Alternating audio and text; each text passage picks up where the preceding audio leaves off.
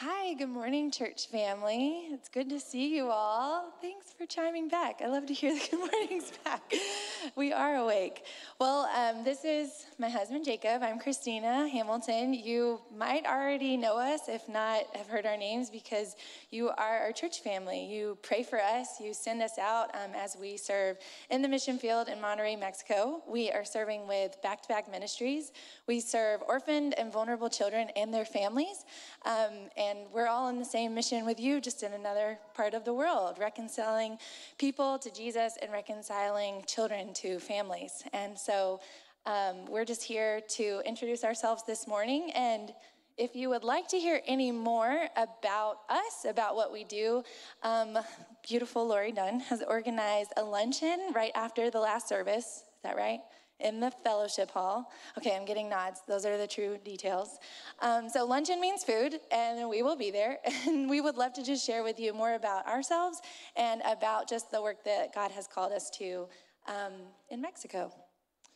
And I have the privilege of reading scripture. So, may the Lord bless all those that hear. And this is from Mark 12, verse 13 through 17.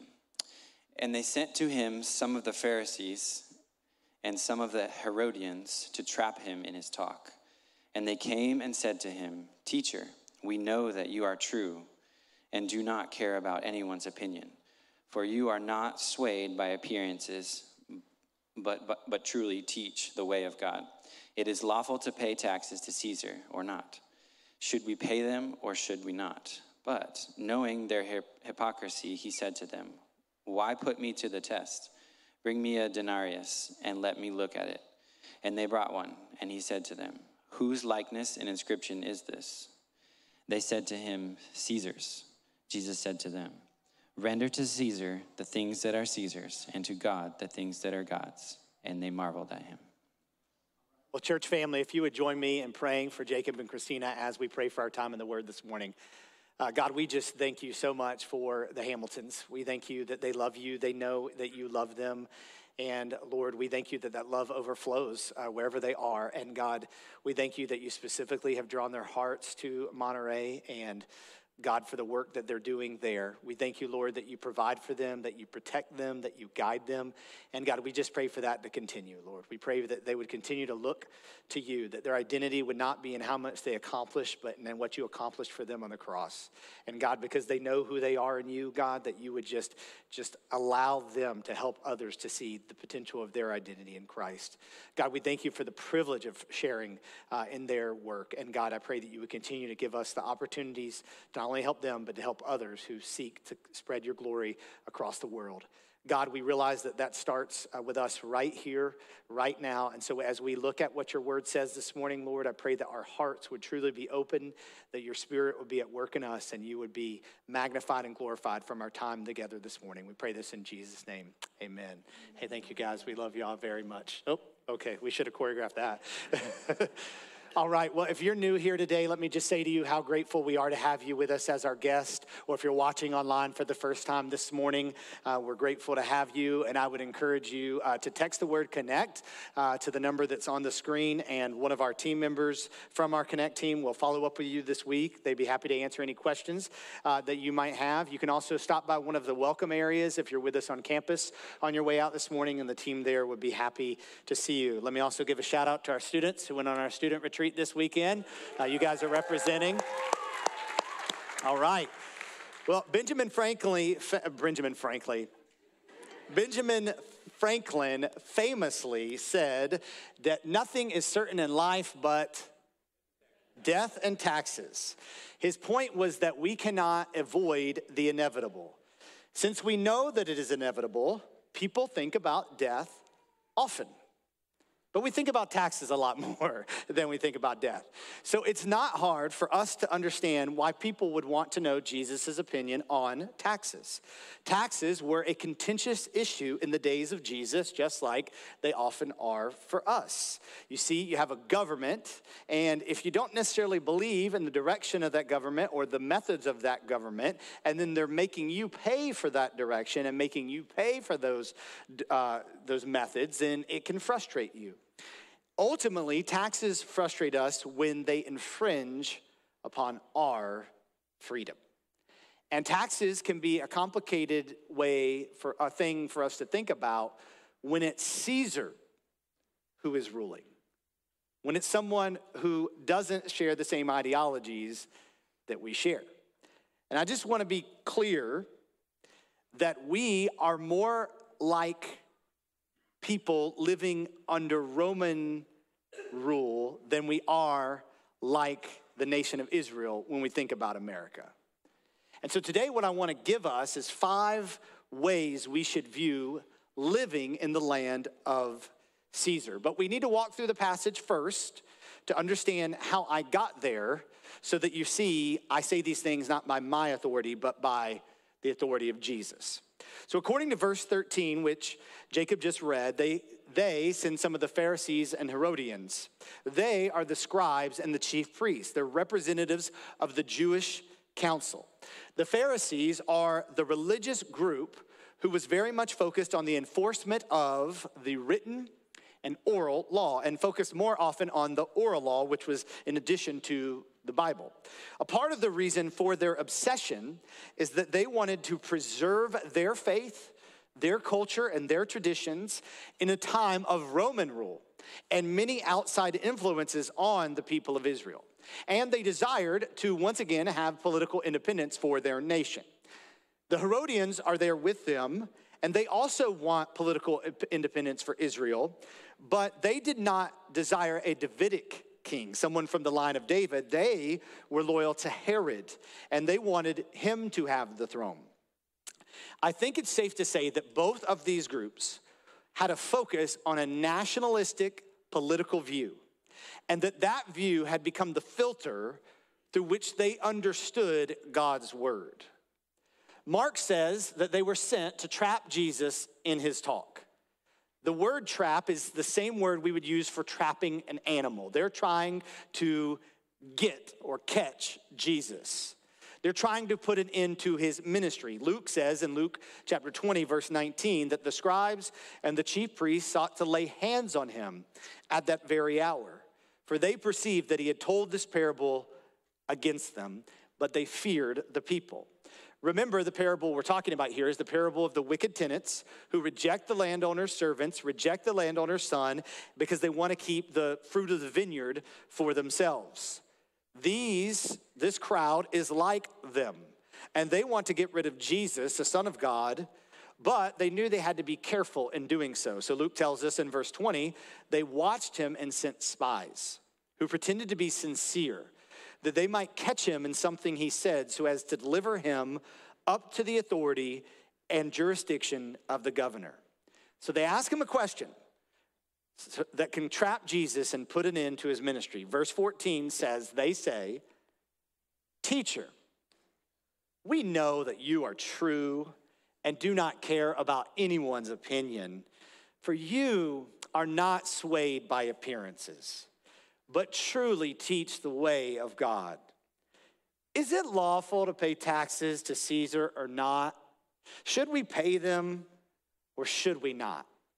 Now, notice my tone, and we'll revisit this in just a few minutes. But let's first give attention to the question that they are asking. The question they are asking is Is it lawful to pay taxes to Caesar or not? Should we pay them or not? Now, a little context is needed here. Remember, the nation of Israel rises to power under David as king. And then Solomon kind of moves that to the 10th degree. And they believe that the nation of Israel, the Davidic kingdom, will always exist and always be in power, but that is short lived. They go into captivity, eventually into Babylonian captivity, where the Babylonians actually destroy Jerusalem and destroy the temple. Now, after some time, Alexander the Great, uh, he comes into power and he conquers a lot of the known world at this time. And during this time period, there's a very uh, limited amount of uh, really, you know, force being applied to some of uh, the places that Greece had power over just because it was so far stretching. The temple had been rebuilt, and there was some power in Israel at this time. And so the Maccabean revolt happens, and the Hasmonean dynasty comes to being. And so even though they're not independent, they function as independent. But Rome eventually comes to power. The Roman Empire captures Jerusalem, and the Roman Empire places a client king, Herod the Great, over Israel. So they function independently in some ways, but they are most certainly under the more organized, more uh, you know, empirical Roman forces. But yet they desire once again in Israel to have political independence. And they do not like having to pay taxes to the Roman government. The Greek word translated taxes here is the word kinsos, and it's a translation of the Latin word taxensis. Judea was subject to the poll tax, used to take care of military and to build infrastructure throughout the Roman Empire. Rome had levied this tax on Judea in AD 6. And as a result, it made clear to the Jews who were part of the Roman Empire by subjugation that they were subservient to the Romans. Because every time they had to pay their tax, it revealed the fact of their subjection. And according to the Jewish historian Josephus, there was actually a revolt led by Judas of Galilee after 86 when this tax is imposed. Gamaliel references this in Acts chapter 5 and his address.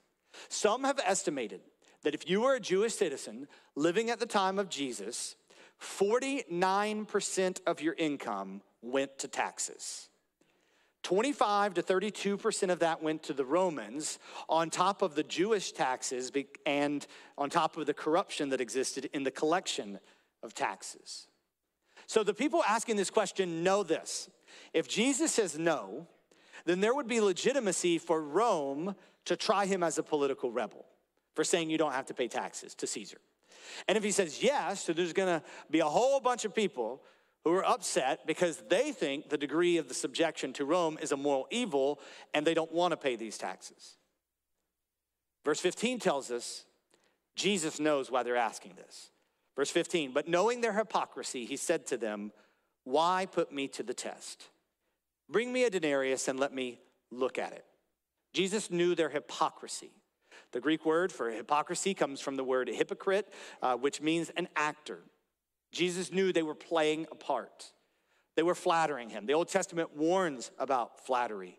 Flattery was historically despised by the Jewish people. Just like we, dis- we despise flattery when we hear politicians, you know, blowing smoke, or when somebody at work is a schmoozer. And unless you have an ego problem, you can usually see right through flattery. And Jesus perceives their motivation correctly. Matthew tells us in Matthew chapter 22, verse 18, that Jesus, aware of their malice, said, Why put me to the test, you hypocrites? Malice means wickedness. He was aware of their wickedness and he asked them, Why are you putting me to the test? Now, again, under Roman occupation, the Jews were divided about whether it was ethical, whether it was moral to pay taxes to Caesar. And to trap Jesus, they asked him to solve the dilemma. If Jesus said yes, it would upset many Orthodox Jews. Exodus chapter 20, the second commandment, tells us not to make graven images, and there were these graven images on these coins. And, you know, Rome was certainly setting up a lot of idols. Deuteronomy 17 says, You shall not put a foreign king over you. And so they had concluded, because of those two things, that it was wrong to pay taxes. And so if Jesus says, Yes, pay taxes, they would be upset. But if he says no, then that's rebellion against Caesar. So Jesus says, Bring me a denarius and let me look over it. A denarius was a day's wages for a common Roman soldier. Now, the crowd wasn't supposed to have, these good, faithful Jews weren't supposed to have um, denarius because you couldn't use, you know, foreign coins in the temple or um, you weren't really supposed to have it. And so they were like, uh, we don't have it. And then the one guy who's honest is like, here you go. And they're like, yeah, we all know Dan carries denarii. He loves money. And so verse 16 says, they brought one and they said to him, and Jesus said to him, whose likeness and inscription is this? And they said to him, it's Caesar's. We have a picture of what this coin looked like. Assuming this was a Tiberian denarius, Tiberius Claudius Caesar's image would be on one side, and on the reverse side, it had Livia, the wife of Augustus, on it, proclaiming the Pax Romana. And so they answer correctly when they, he says, Who is this on this coin? And they say, Caesar. It's money that is about him. It idolizes him, it exalts him. His country is who made this going to be. So Jesus says, Render to Caesar the things that are Caesar's, verse 17, and to God the things that are God's. And they marveled at him. Render, which means pay what is due. What he says, if it belongs to Caesar, give it to Caesar. And if it belongs to God, give it to God. And we'll get to that at length, but quickly notice they marvel at him when he answers this. A word used often to describe the reaction to Jesus' teaching and power. Luke summarizes this exchange just a little bit more clearly, in my opinion, when he says in Luke chapter 20, verse 26, and they were not able in the presence of the people to catch him in what he said, but marveling at his answer, they became silent. They had said, Jesus, you do not care about anyone's opinion. And they said this kind of trying to tell Jesus what they thought Jesus wanted to hear. But this is true. Jesus is not swayed about, uh, by other people's opinions. Jesus cares about the Word because He is the Word, and Jesus cares about the will of God because He and the Father's will are one. And that's who we should be. And so Jesus tells them render to what, what is due to Caesar to Caesar, and to God the things that are God's. His exhortation here is give to Caesar what belongs to Caesar, and give to God what belongs to God. That's the point. You could have just read that and got that yourself. Give to God what belongs to God. On that coin that I asked for, you will find the image of Tiberius. He's the one who minted these coins, he's the one who put them into circulation. He has a justifiable right to the tax that accrues for benefiting from his infrastructure. But on your lives, there is another image, stamped more clearly than the image of Tiberius on the denarius. And that's the image of the God who made you. So, therefore, your commitment to the responsibilities that are represented in Caesar's tax are within the context of your ultimate responsibility to the living God who made you in his image. You and everything you touch should be in submission to God. Now, Alistair Begg, who's been very helpful for me in articulating some of these portions of scripture here in Mark, says this Whatever my objectives, whatever my concerns, whatever my political designs, desires, whatever my economic theories, they have to be a distant second to my submission to the kingship of Christ. What I must first view when I think about any decision I make and any group I'm in is that I am primarily a citizen of the kingdom of God. And that kingship is ruling over my life and my heart. And what I would say to you is that it is a mistake to put God into a category. It is a mistake to put God into a category. And a lot of us do put him into a category. This, this parable is about, or excuse me, this teaching is about money. And a lot of people treat God like a tax. They pay their dues to the church. They pay their tax to the church and they believe as long as they can give that 10% to God, then they can do whatever they want to do with the rest of the 90%. And, and it's interesting that a lot of people think even giving 10% infringes upon them. And, and I would just say this God is the reason I'm breathing. God is the reason I can take a step. God is the reason I have anything that I have. And the fact that God would only say, hey, give 10% so that you're prioritizing me and where you are where you should be, I'm like, that's it? Because if God said, hey, give me 100% and live off the land, he deserves that. And I would just say, if, if God says to give something, if me, that's one thing, but if God says to give something and you buck against him, I question that he is the Lord of your life. And I question that you understand the abundant grace that we have in Christ Jesus.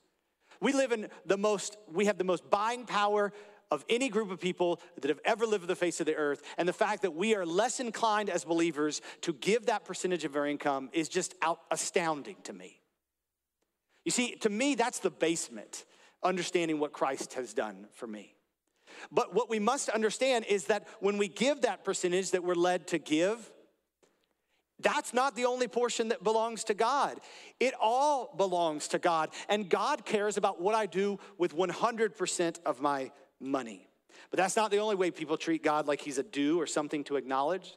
Some people think if they go to church for an hour, then they're free to do what they want with the rest of their time. Or I'm your pastor, so an hour and a half. Um, if they go to church for an hour and a half, then they can do what they want for the rest of their life, not giving any regards to God. Some people, when it comes to events, sports, whatever it might be, hey, we got to pray before the match, and then we can act like the worst person in the world out on the field. But we prayed the Lord's Prayer that we don't understand before the match, before the game, whatever it might be.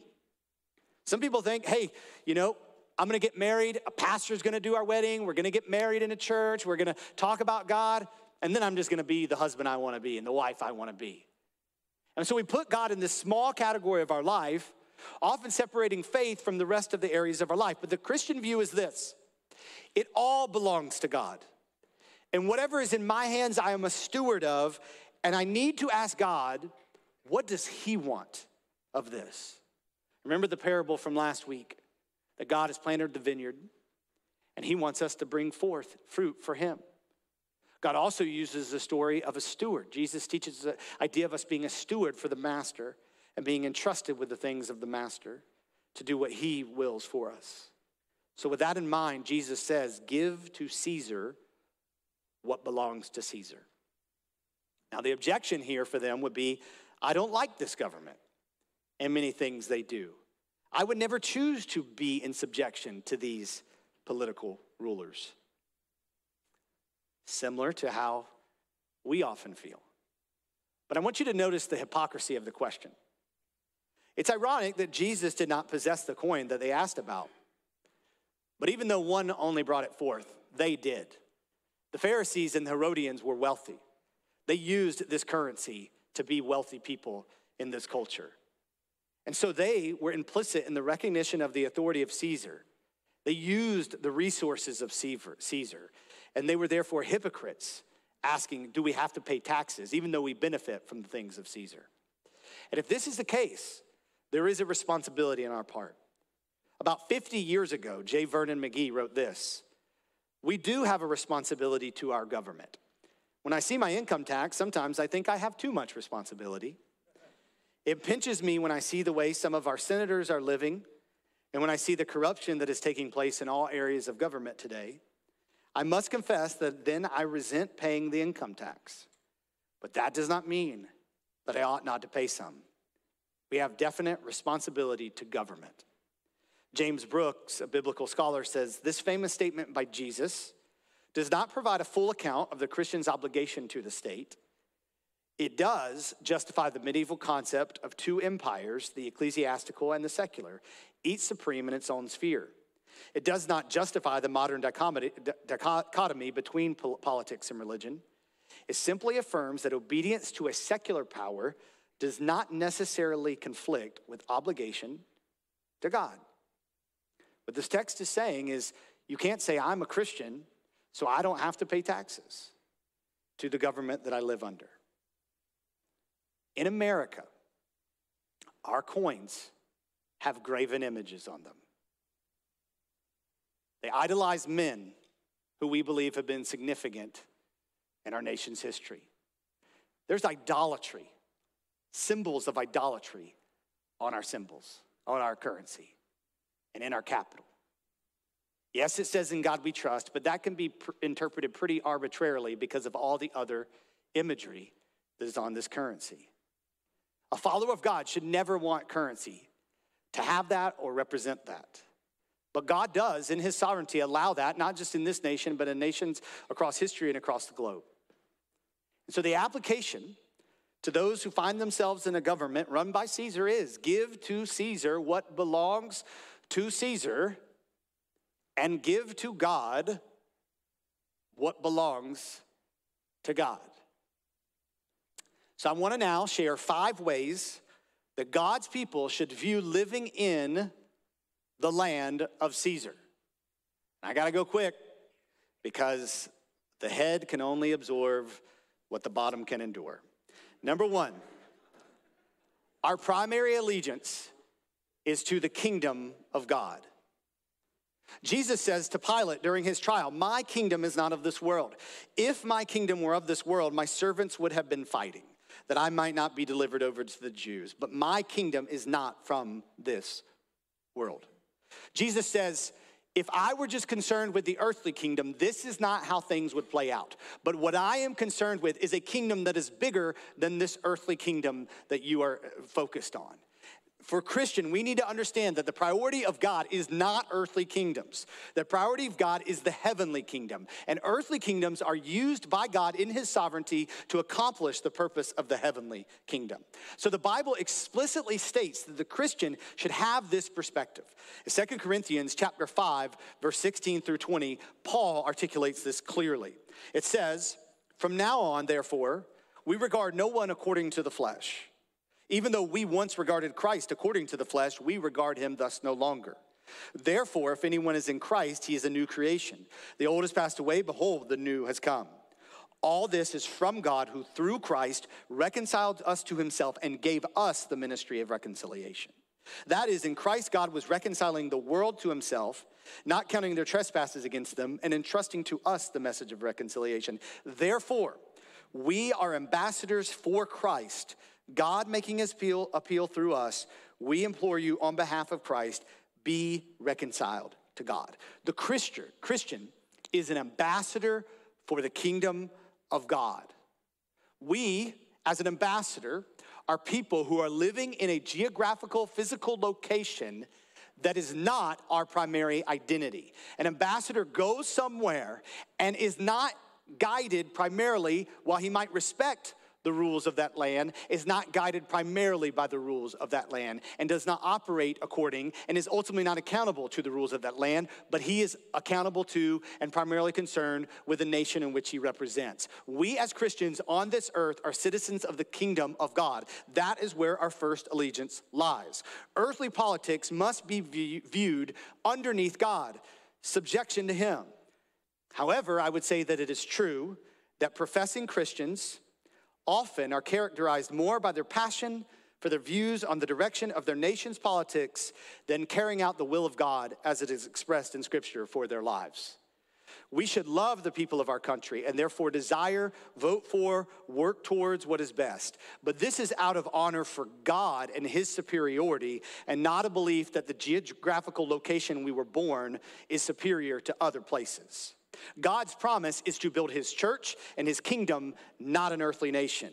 God's promise is to build his kingdom and a church, not a particular expression of it or denomination. Jesus' kingdom will last. And so we should rightly view all the domains we are in on this earth in that light. I have said this before. When I say the Pledge of the Allegiance, I'm happy to say that as long as we say the words under God. Because my first allegiance is not to an earthly flag, but to a king and a kingdom. And our lives should be lived with our primary allegiance being to the kingdom of God.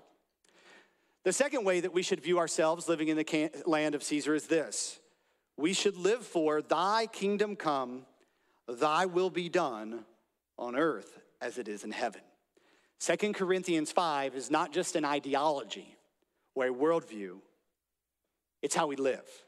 In, second, in 1 Timothy chapter 2, verse 1 through 4, Paul says this. He instructs the church, first of all, then, I urge that supplications, prayers, intercessions, and thanksgivings be made for all people, for kings and all who are in high positions, that we may lead a peaceful and quiet life, godly and dignified in every way. This is good and it is pleasing in the sight of God our Savior, who desires all people to be saved and to come to the knowledge of the truth. The scripture says we should be praying for the nations to be run in a way that allows the mission of God to be accomplished and to flourish and not be distractions for that.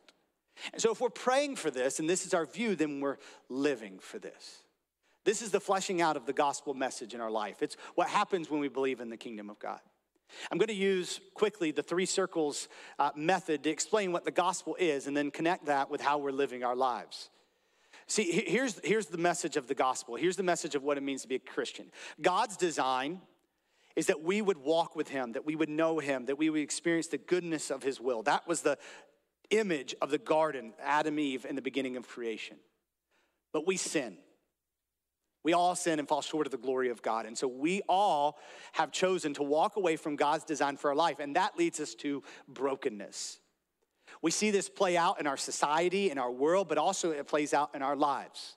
This is why we have nations that are unjust. This is why we have corruption and power. This is why we have abuse. This is why we have loneliness. This is why we have broken marriages, broken families, because we sin. And so, as a Christian, we realize there's brokenness in our lives and there's brokenness in our world. And we know that the answer then can only be God Himself. That's the gospel. That's the good news of Jesus Christ, that God has, has given us an opportunity to be reconciled to God. And so the Bible calls us to repent. The Greek word there is metanoeo, which means to change our mind and purpose, and believe. That means to trust in the gospel that God loves us and He sent His Son for us that we might have eternal life in Him. And then as a Christian, if we continue to live after we accept the gospel and believe in the gospel, the rest of our life is the recovery and pursuit of God's design in our individual lives and wherever God may place us. This is how we live as Christians. Thy kingdom come, thy will be done on earth as it is in heaven. And as one person, we are not able to bring about the recovery of God's design and restoration in all areas of our life. But when the church empowered goes out, we're able to accomplish this in great ways because God sends disciples of his kingdom into domains of society. Where some of us are involved in social work, where we might be foster parents, or we might adopt, or maybe we are caseworkers, or we're involved in caring for senior adults and issues related to them. Some of us are teachers and work in the school system and are administrators, and our kids are in schools. And so we're able to see thy kingdom come, thy will be done in that way. Some of us are in business and we're able to place value on people and conduct ourselves in a way that accords with godliness. Some of us will be in politics and we'll try to bring, be change agents for some of these things in our world. Some of us are attorneys and we're involved in laws and the legal system to seek these things. Some of us are in, in, areas of psychology and mental health. And what we're all trying to do is we're trying to bring restoration. We should all live for thy kingdom come, thy will be done on earth as it is in heaven, because God has given us the ministry of reconciliation. And with that in mind, Jesus tells us to obey the laws of the government under subjection of God. The third way that we should view ourselves in the land of Caesar as people of God is to obey the government unless told to explicitly go against the will of God. Obey the government unless told explicitly to go against the will of God. Again, we're primarily under the king, and the king tells us to give to Caesar what is Caesar's. A, a, a very clear passage that deals with this. Probably the most popular one is Romans chapter 13. And I'll read verse 1 through 10. Romans 13, 1 through 10 says this Let every person be subject to the governing authorities. For there is no authority except from God, and those that exist have been instituted by God. Therefore, whoever resists the authorities resists what God has appointed, and those who resist will incur judgment. For rulers are not a terror to good conduct, but to bad. Would you have no fear of the one who is in authority? Then do what is good, and you will receive his approval. For he is God's servant for your good. But if you do wrong, be afraid, for he does not bear the sword in vain. For he is the servant of God, an avenger who carries out God's wrath on the wrongdoer. Therefore, one must be in subjection, not only to avoid God's wrath, but also for the sake of conscience. For because of this, you also pay taxes. For the authorities are ministers of God attending to this very thing. Pay to all what is owed to them taxes to whom taxes are owed, revenue to whom revenue is owed, respect to whom respect is owed, honor to whom honor is owed. Owe no one anything except to love each other. For the one who loves one another has fulfilled the law. For the commandments, you shall not commit adultery, you shall not murder, you shall not steal, you shall not covet, and any other commandment are summed up in this word you shall love your neighbor as yourself. Love does no wrong to a neighbor. Therefore, love is the fulfilling of the law. What this is telling us, unless the government is explicitly telling you to go against the will of God, is you're in subjection to them and you obey what they say.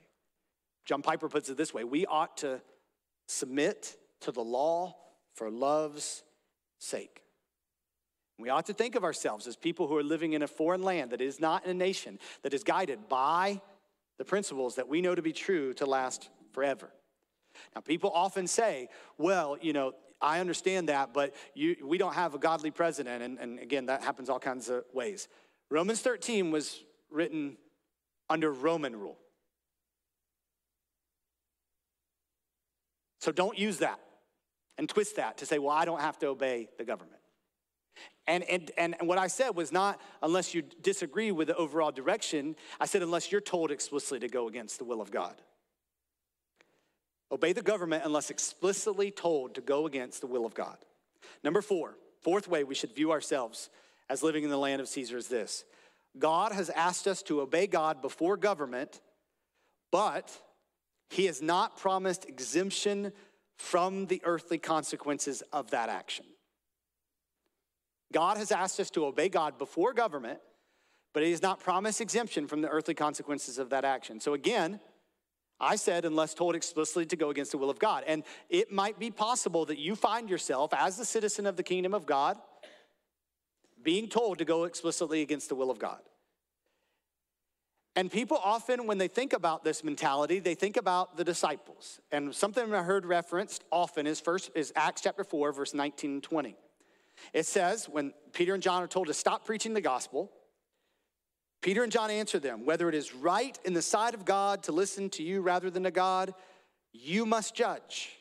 For we cannot speak of what, but speak of what we have seen and heard. Now, I'll first say this. They're trying to preach the gospel not have more money to go on another vacation. So before we start identifying with Peter and John here, let's just ask ourselves are we even trying to spread the gospel? And if we're not, maybe we should stop that. But this is inspiring, right? If I'm living for what's right, then I'm gonna live for what's right no matter what. But notice, notice something. They say, what you do with us is between you and God. And what we do is between us and God. So they realize they're at the mercy of these rulers here. And in the immediate context, they let them go and they preached the gospel and the church grew, but eventually Peter was killed. And eventually John was exiled. Because of where we live, we have had an un I would say unequivocal in the history of the world amount of freedom to be people who express our faith, and it often lead to our earthly good. But if we think that obeying Christ always leads to our earthly good, then we read the Bible from a very ignorant, narrow lens. Historically, this has not been true for God's people. And we as Americans do not know how to suffer for persecution's sake. There are often, today and historically, consequences from obeying God. Now, I'm not trying to get into whether or not where I stand on this issue, but I want to use an example. From this church and outside this church, whenever the vaccine mandate began to be, you know, enforced on our military, people said to me they felt convicted to not get that vaccine. I respect that. That's between them and the Lord. It's a matter of conscience. But I said to all of them, you might get fired. And God has not promised you that you will keep your job. And so, if you're obeying God, you need to understand that God does not always promise good earthly results from, his obe- from your obedience. I realize as a preacher of the Bible that we are headed faster and faster to the reality of it being illegal for me to tell publicly what the Bible says about sexuality and gender. And so, we as a church and churches across our globe, there could be consequences for preaching the Bible. God still calls us to teach the word, but He doesn't promise us there won't be persecution. There won't be persecution for it. Well, with the privileges we've had in America, we always think God gives us health, wealth, and freedom. But that is insulting to our brothers and sisters who've been beheaded out of obedience for Christ. The call is obedience to God, regardless of political gain or earthly prosperity. God has asked us to obey God before government, but He has not promised us exemption from the earthly consequences of that action. Now, look, as I'm talking, probably in your mind, you've had a, yeah, but, or, but what about? There's a lot of that in this. I'm just trying to speak to the very clearest things. And I want to close with the very clearest thing. The fifth way to view ourselves as the people of God living in the land of Caesar is this the clearest thing about how a Christian should live under Caesar is that we should conduct ourselves in a way that is consistent with the character of Christ. I'll turn to 1 Peter chapter 2, verse 11 through 25. 1 Peter chapter 2, verse 11 through 25. Peter's encouragement is this Beloved, I urge you, as sojourners and exiles, to abstain from the passions of the flesh which wage war against your soul. He says, as people who are living in nations that are not the way they want them to be, my urge to you is to not give in to the passions of the flesh. Verse 12, keep your conduct among the Gentiles, those who do not believe and live like we live, honorable, so that when they speak against you as evildoers, they may see your good deeds and glorify God on the day of visitation. Be subject for the Lord's sake to every human institution, whether it be to the emperor as supreme or to governors as sent by him to punish those who do evil and to praise those who do good. Listen to verse 15. For this is the will of God, that by doing good, you should put to silence the ignorance of foolish people.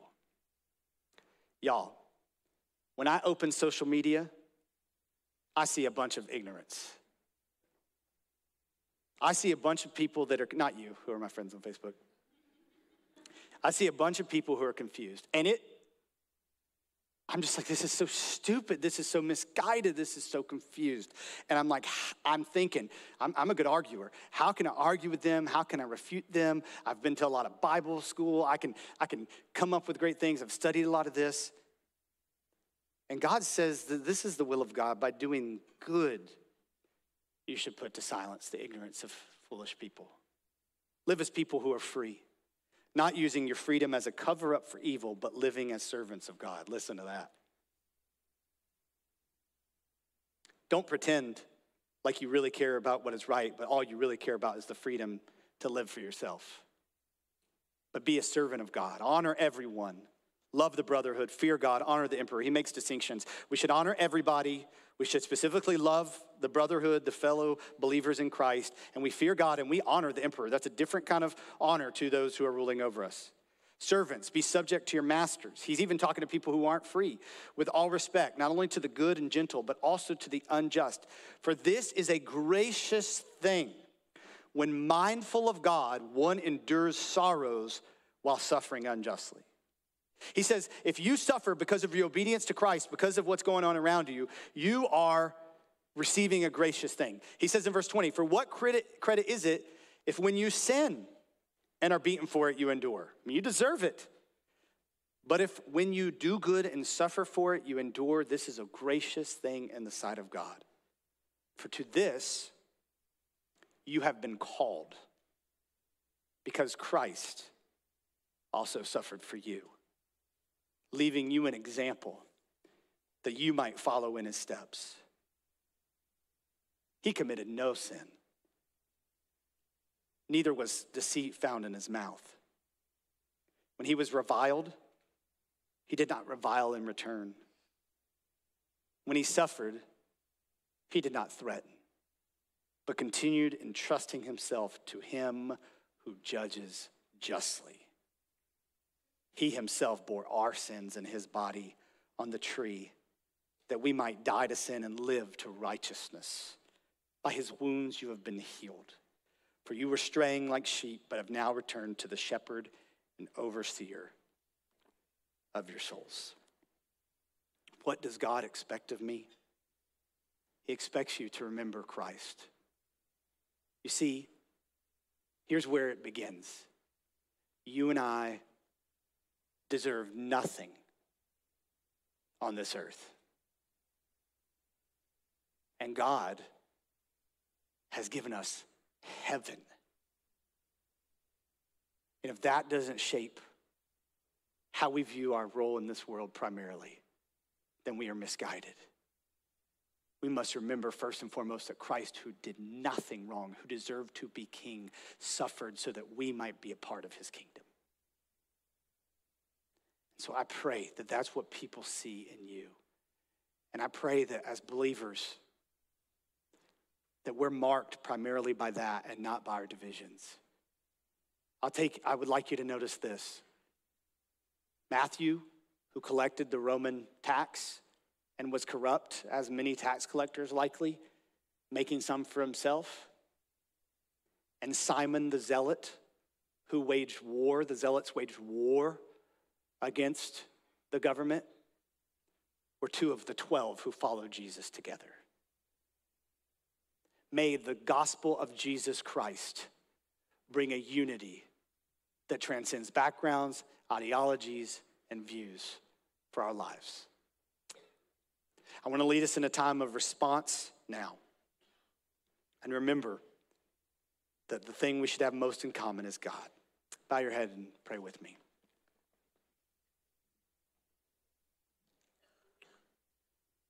Father,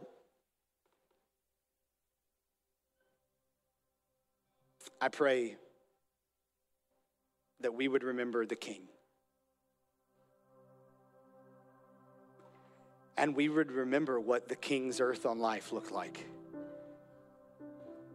for the kingdom. And Lord, if there's somebody in here who has an unhealthy view of their citizenship, of political issues. Every time they turn on CNN or turn on Fox News or open their social media, they just get full of anger and passion and obsession. Doesn't mean we're not right about what's right and truth isn't truth, but it means we realize you are the greatest truth. And we're only yours by the mercy of God. And so may we view people in that mercy. And may we realize that some things are out of our control, but what is in our control is whether or not we live in righteousness daily. God, help us not to be obsessed by things that happen in Washington and, and in Tallahassee and other places that we can never do anything about while we neglect our marriage and we neglect our neighbors and we neglect our children and we neglect the community that God has placed us in to be the church of God. God, may we just be found faithful. So just melt our hearts to that. God, if we've never come to the place where we realize you are the king, and all this is because we want our way, we want our will, Lord, but we realize that you are the king and you deserve all things and you've given us all breath and everything we have is yours. I just pray that we would bow at your feet and say, I want life in you. And we would die to ourselves. We would have a funeral for ourselves. And Jesus, you would raise us up in the Spirit of God to live for you and experience the joy that comes from Christ, our King. God, empower your church to be the people that you've called us to be. I pray this in Jesus' name. Amen.